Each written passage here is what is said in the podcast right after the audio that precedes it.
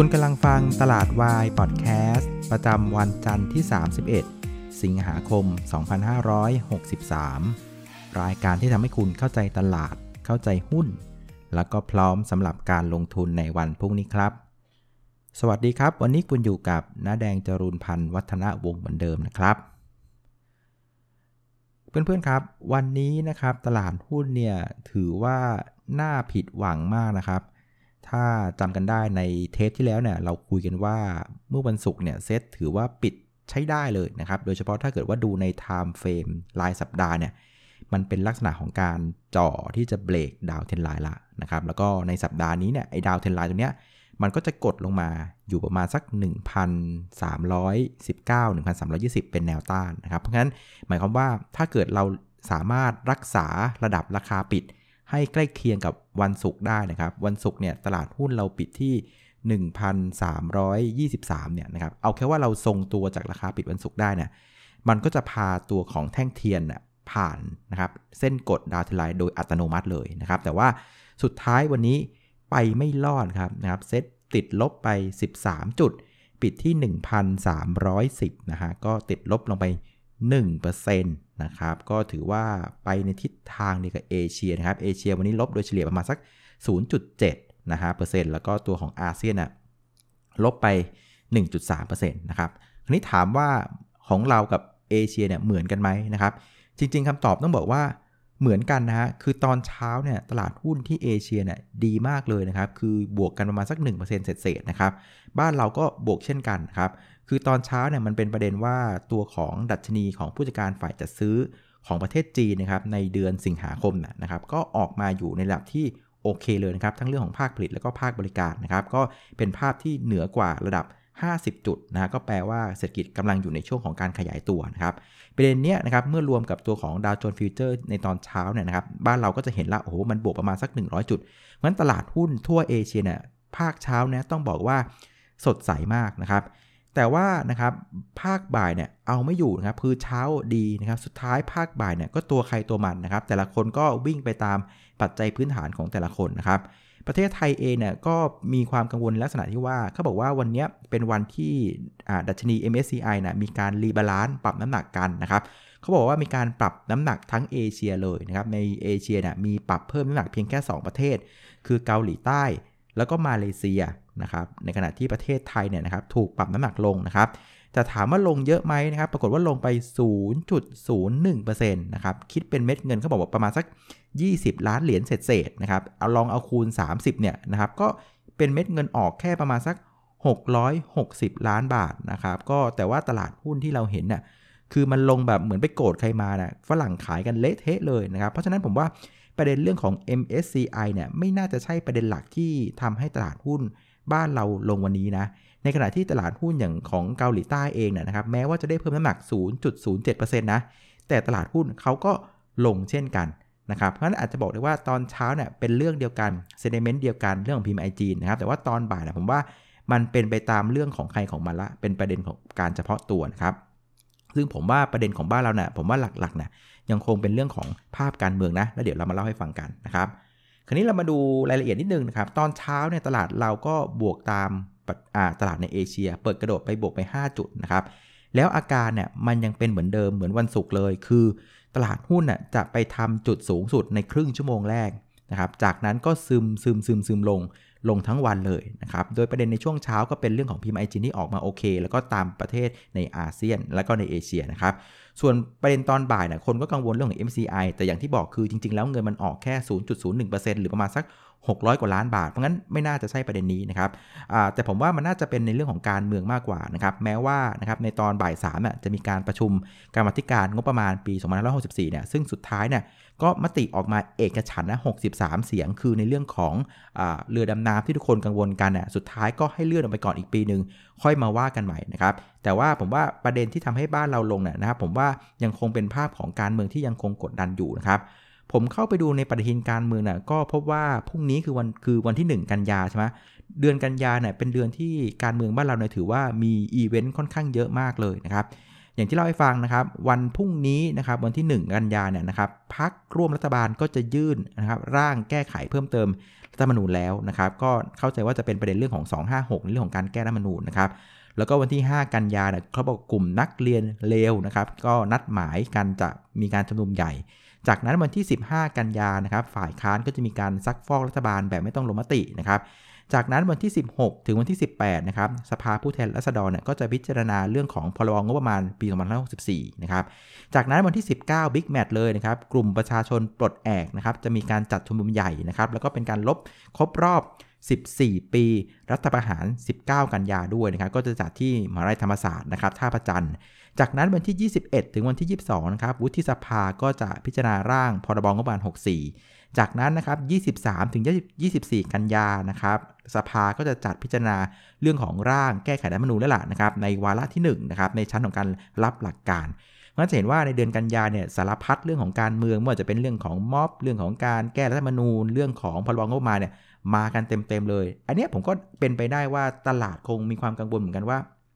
มันจะเกิดเหตุการณ์อะไรที่สะดุดหรือว่ารุนแรงหรือเปล่านะครับ ก็เลยเป็นภาพที่อะไหนๆก็สัปดาห์นี้เทรดกัน 4 วันก็ถ้ามันมีกำไรก็ trim trim ๆนะครับถือพอร์ตกระชับพอร์ตกันกันกันลงมา ก็น่าจะเป็นภาพประมาณนี้นะที่เท่าที่จับอารมณ์ได้นะครับ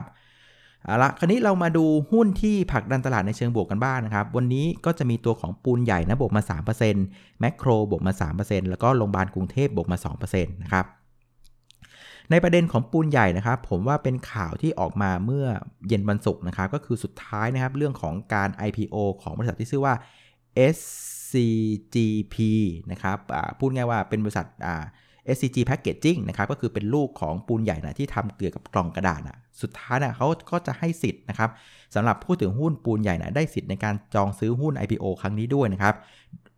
โดยสิทธิ์ของเขาเนะี่ยอยู่ที่ 7.09นะครับหุ้นปูนใหญ่จะได้สิทธิ์จองซื้อหุ้น SGP S SCGP นะครับ1หุ้นนะครับส่วนราคาเนี่ยยังไม่ได้กำหนดนะเข้าใจว่าประมาณสักเดือนกันยาตุลาก็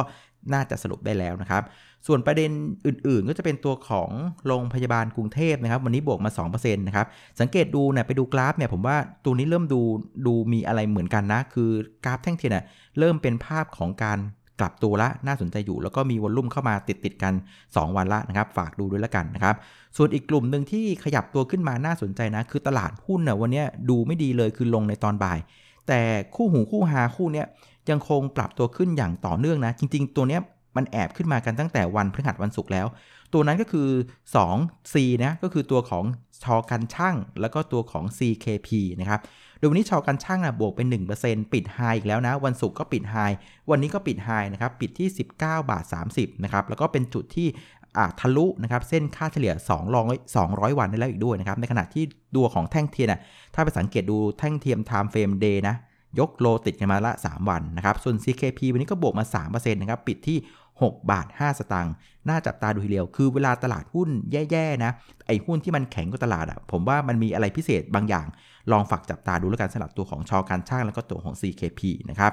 ส่วนถ้าดูเป็นกลุ่มเนี่ยอีกกลุ่มหนึ่งที่วันนี้ขยับตัวได้ค่อนข้างดีก็จะเป็นกลุ่มของ REIT นะครับแล้วก็ตัวของ Infa Fund นะครับ ตรงนี้อาจจะพอจะตีความได้ว่าตลาดคงมีความกังวลในภาพของตลาดแหละนะครับ หลังจากแนว 1,320 ยืนไม่อยู่แล้วหลุดซุดลงมาเนี่ยนะแต่คนก็กังวลว่าแถมแถมในเดือนหน้าเนี่ยนะครับเรื่องของการเมืองก็ค่อนข้างเยอะ เพราะฉะนั้นสุดท้ายคิดอะไรไม่ออกไปเอายิวดีกว่านะครับก็จะสังเกตว่าวันนี้นะครับพวกที่เป็นกองทุนโครงสร้างพื้นฐานแล้วก็หลีดอะมีแรงซื้อเข้ามาแล้วก็มีการปรับตัวขึ้นหลาย ๆ ตัวเลยทีเดียวนะครับ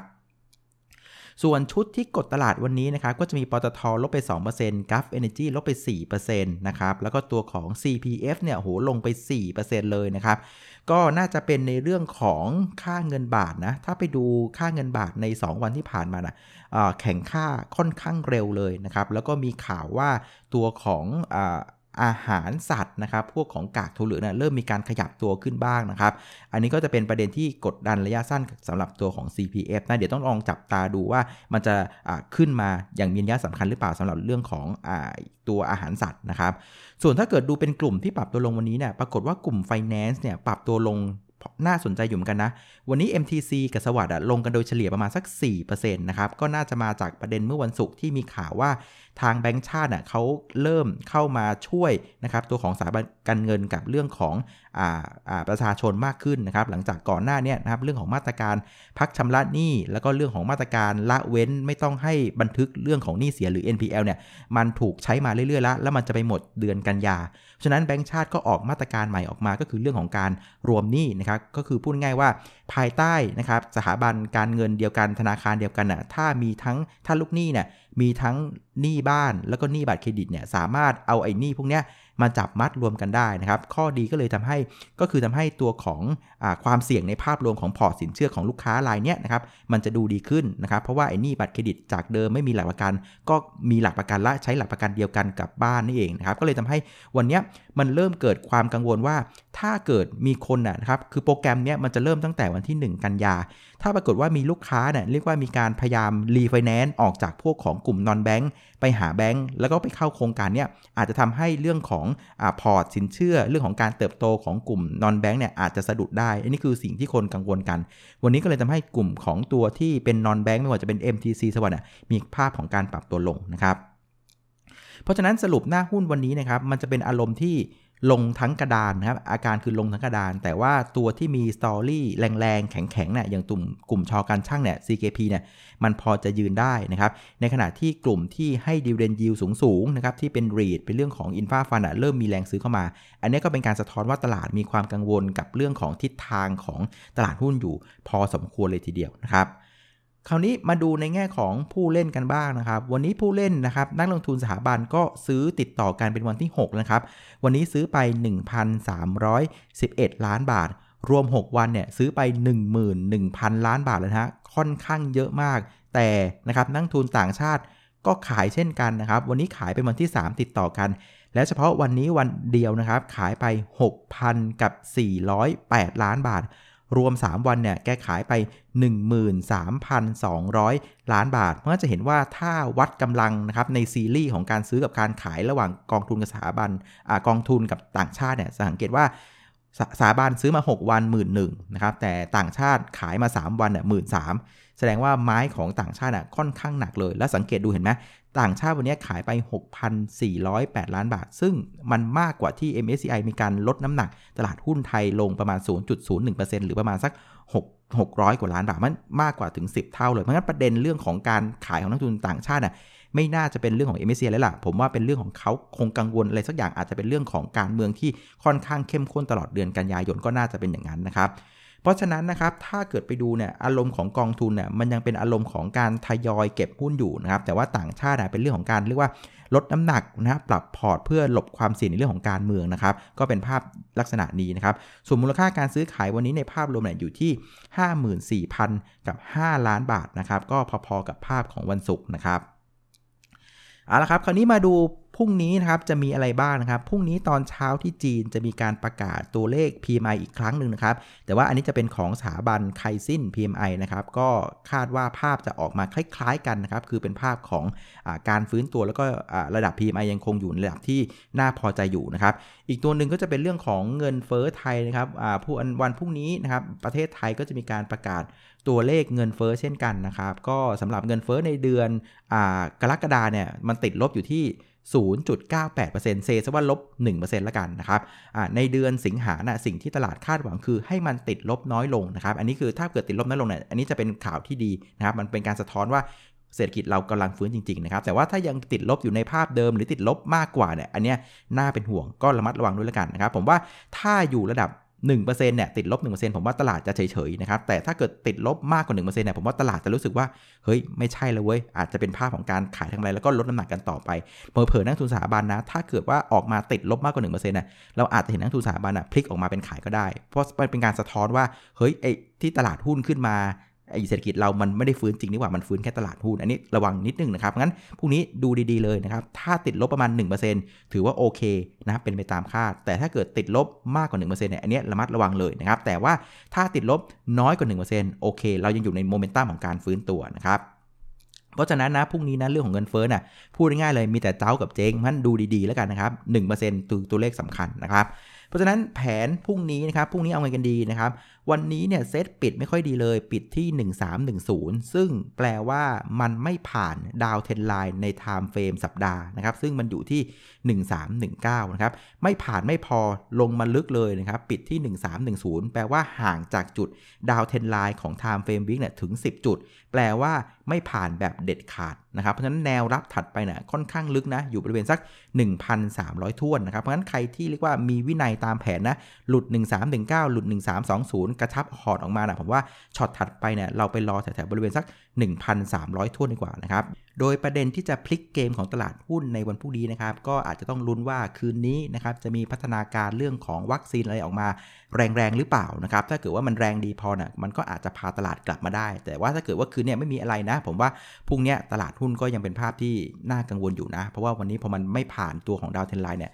เซนติเมนต์ดูไม่ค่อยดีเลย แล้วก็แนวรับถัดไปเนี่ยอยู่ใกล้แล้วล่ะ 1,300ท้วน เพราะฉะนั้นก็อาจจะได้ทดสอบกันอีกสักรอบหนึ่งนะครับสำหรับ 1300 นะครับ เอาละครับ วันนี้ก็ครบถ้วนนะครับสำหรับรายการตลาดวายพอดแคสต์นะครับ ก็ช่วงนี้เนี่ยตลาดหุ้นจะเทรดกันยากพอสมควรเลยนะครับ อย่างที่เคยเล่าให้ฟังคือ เวลาตลาดหุ้นเนี่ยมันมีประเด็นการเมืองเข้ามากดเนี่ยนะครับ เรื่องของการเมืองเนี่ยมันไม่ได้เป็นเรื่องที่วัน 2 วันจบไง นะครับมันมีการเจราจาต่อรองกันหลาย ๆ ฝ่ายหลาย ๆ ปาร์ตี้ เพราะฉะนั้นมันจะใช้เวลาค่อนข้างนานนะครับ พอมันใช้เวลาค่อนข้างนานอะ มันจะให้ตลาดหุ้นเนี่ยเรียกว่าขาด direction ที่ชัดเจน จะขึ้นก็ไม่ขึ้น จะลงก็ไม่ลง มันก็จะ sideway แบบเงี้ย ก็จะยากนิดหนึ่งนะครับ แต่ยังไงก็พยายามเกาะตลาดไว้นะครับ พยายามติดตามข้อมูลไว้ บางทีเราอาจจะไม่ต้อง action ก็ได้ แต่ข้อมูลก็ต้องเตรียมพร้อมอยู่ตลาด เราจะได้รู้ว่ามันจะถึงเรียกว่าคลายแม็กจุดเปลี่ยนจุด peak หรือยัง แล้วเราค่อยเริ่ม action กันก็ได้นะครับ เอาละครับ วันนี้ลาไปก่อนนะครับ เจอกันวันพรุ่งนี้ตอนช่วงเย็นๆนะครับ สวัสดีครับ